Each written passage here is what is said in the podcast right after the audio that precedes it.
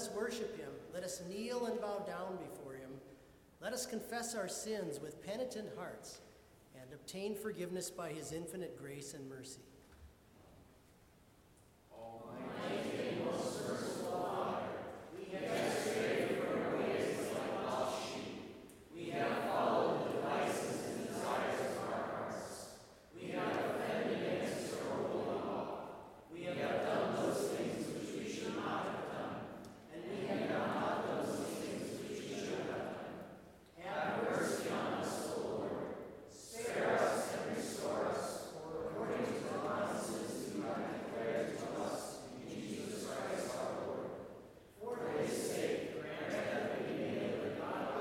Righteous and sober life to the glory of your holy name.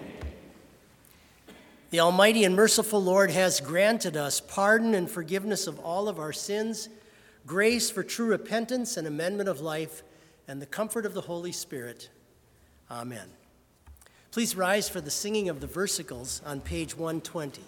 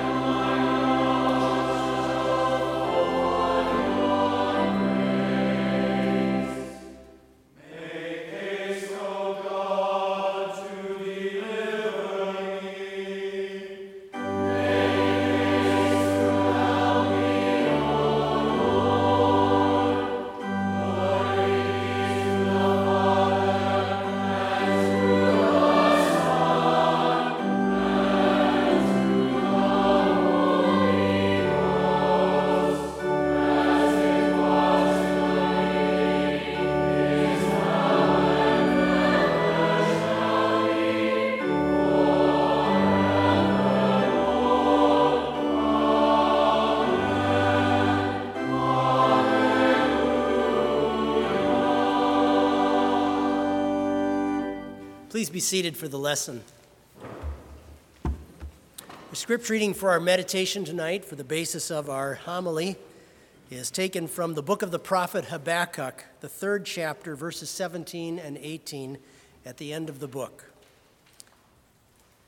Though the fig tree may not blossom, nor fruit be on the vines, though the labor of the olive may fail, and the fields yield no food, Though the flock may be cut off from the fold, and there be no herd in the stalls, yet I will rejoice in the Lord.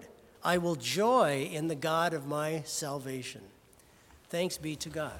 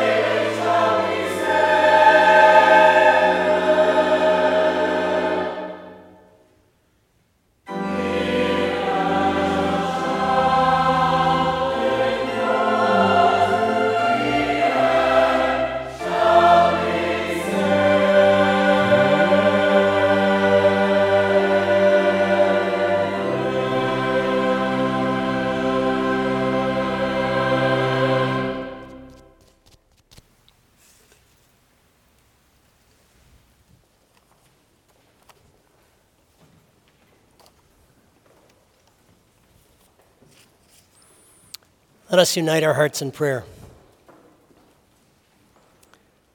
Lord God, our Heavenly Father, we thank you for the gift of your holy word. We thank you for giving us insight into the things of your kingdom.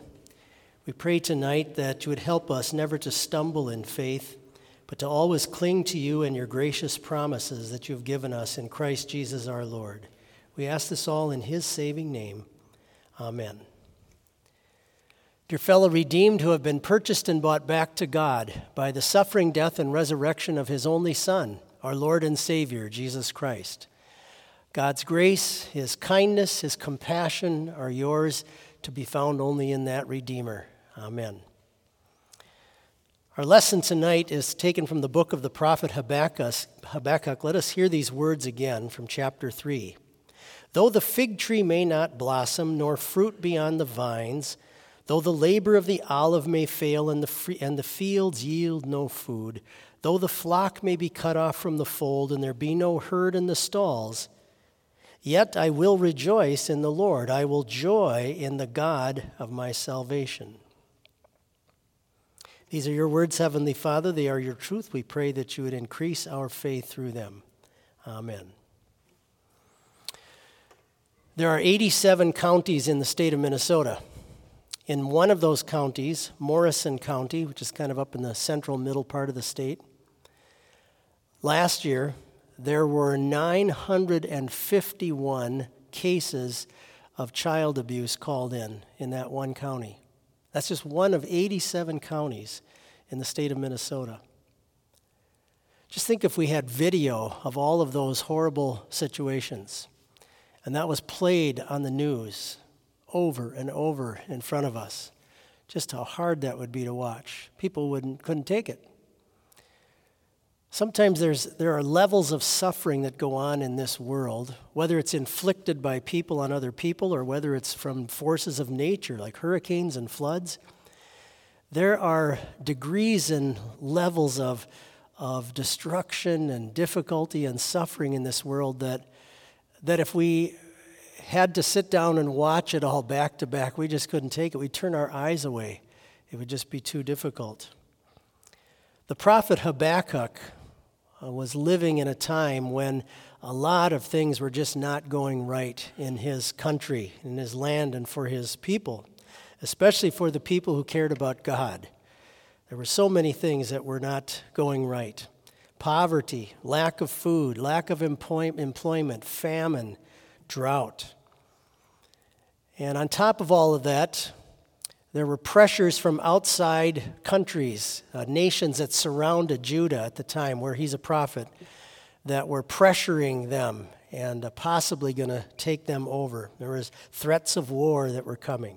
He lives roughly 600 or so years before the time of Christ, and a lot of evil empires at the time were battling back and forth. Israel, what we think of as Israel today, that part of the world is often a volleyball in a lot of uh, wars through the years. And the reason is its location geographically. It's just in a perfect spot between larger nations and sometimes empires. And that was the case in Habakkuk's day. And the Jewish people uh, that he is serving are sort of caught in the middle of all this difficulty. And he cries out to God, Why and how long must this go on? Why do we have to live like this? Why does all of this trouble have to befall us? The name at the beginning of the book of the prophet Habakkuk is sometimes translated as the burden. the burden that he had to bear of looking at this and trying to address it on behalf of God's people. And it, it seemed like the people who could care the least about the things of God were the ones who were triumphing, evil was triumphing. The king at the time had fallen into apostasy, falling away from belief in the true God. And there was rampant evil now taking place in the streets of the cities and so on. And sometimes when, when the believer looks at all of this, it's just hard to make sense of it all. Where is God in all of this? Where in the world is, is God? And what, what are we supposed to make of all of this? It just, doesn't, it just doesn't compute with how we think things should go. I remember years ago when I was a pastor of a church, there was a woman who, many years before that, had lost a teenage daughter in a car accident. She had been killed. And she was so questioning of God and so angry at God for why he would let this evil thing happen to her 18 year old daughter that she just stopped going to church. She couldn't take thinking about God allowing that. It, it puzzles and challenges sometimes even the strongest Christians to have to deal with this problem of evil. And so our faith is often just, just rocked when it comes to this type of stuff and the things that we observe in the world. Why is it that the things in our lives don't go the way we plan? Why didn't things turn out the way we think they should? Isn't there a God that loves us? Doesn't He promise to be with us and take care of us and He's looking over everything and in charge of everything? Well, then why am I dealing with this? Why do I have to have that problem in my life? So often, the things we don't expect to happen and things that are contrary to our plans and our dreams can find their ways into our lives. And I think the older you get in life, the more you start to wrestle with this and see that. And so when we, when we try to look at all of this through the eyes of our logic and our reason and try to make sense of it all, there's this God who's supposed to love us and care about us. He's in control all this bad stuff happens, all of this evil's in the world. How do these two fit together? When logically we try to look at it, it doesn't make sense. It seems to, to baffle us. But the prophet Habakkuk reminds us through his entire prophecy, first of all, that God truly is in control, even when evil is taking place in the world.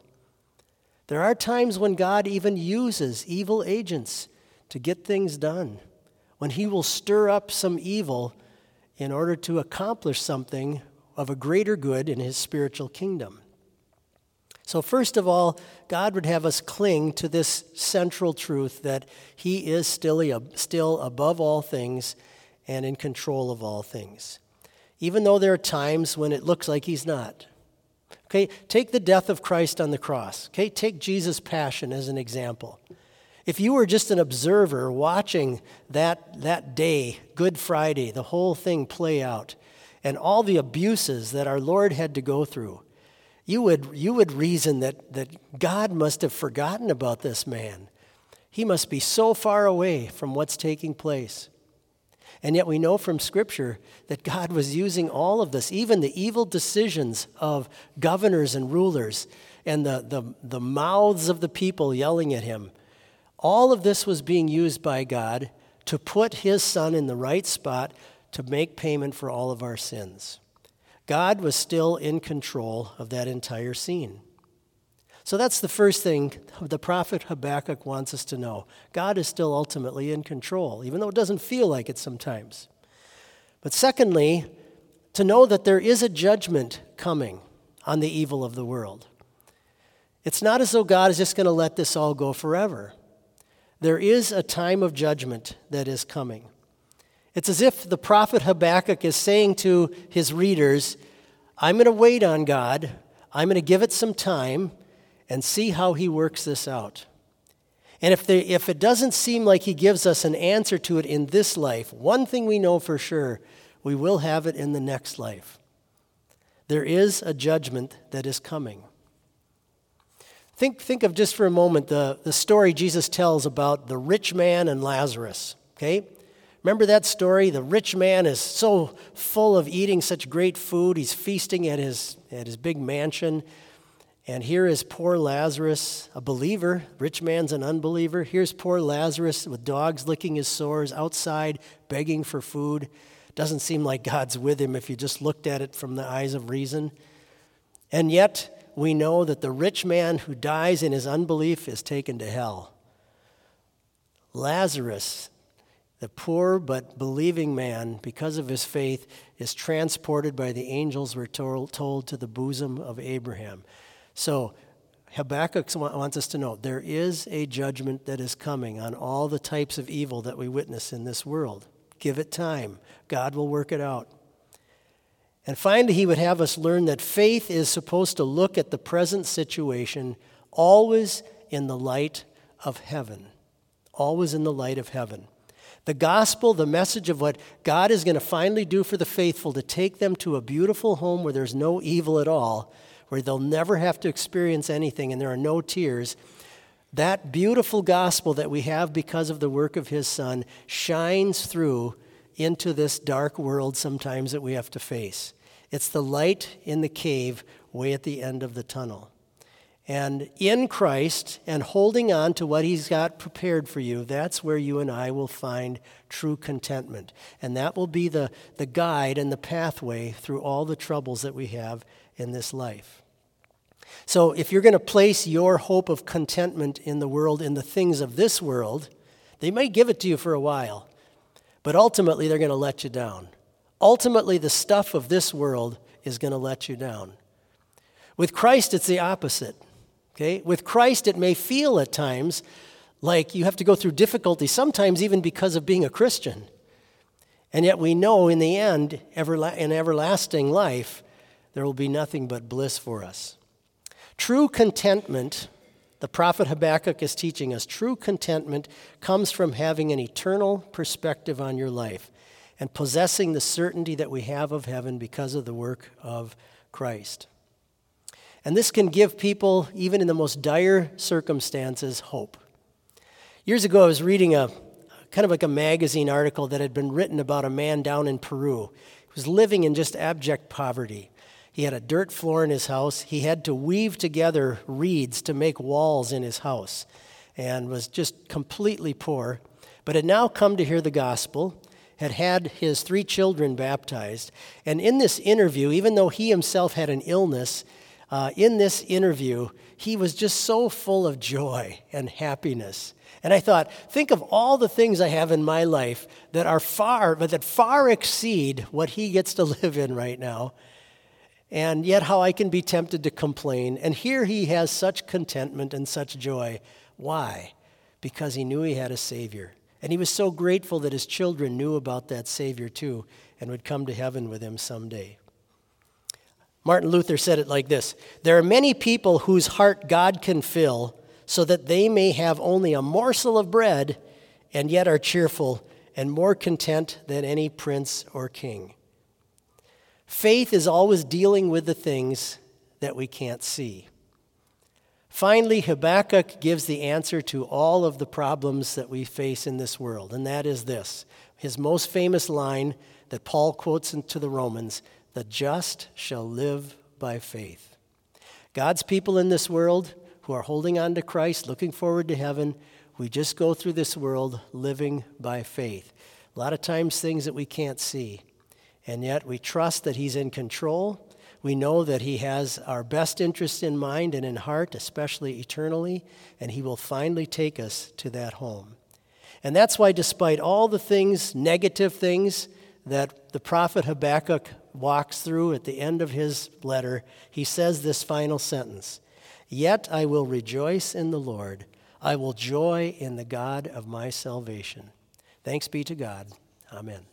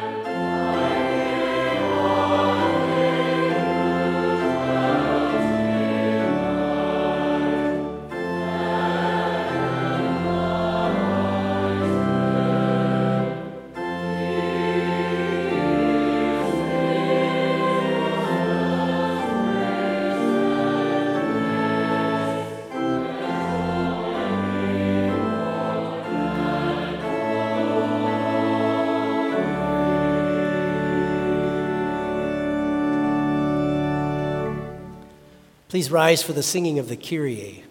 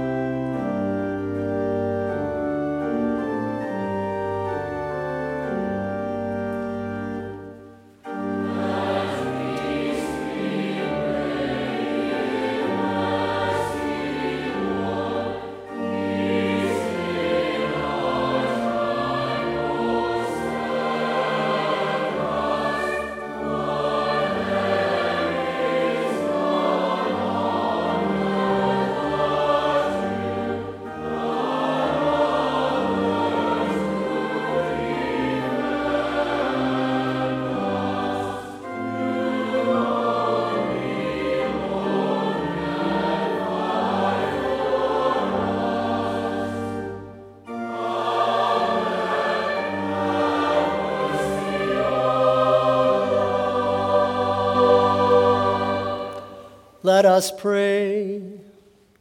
O God, from whom all holy desires, all good counsels, and all just works proceed, give your servants that peace which the world cannot give, that our hearts may be set to obey your commandments, and also that we, being defended by you from the fear of our enemies, may pass our time in rest and quietness through the merits of Jesus Christ our Savior, who lives and reigns with you in the Holy Spirit, one true God, now and forever.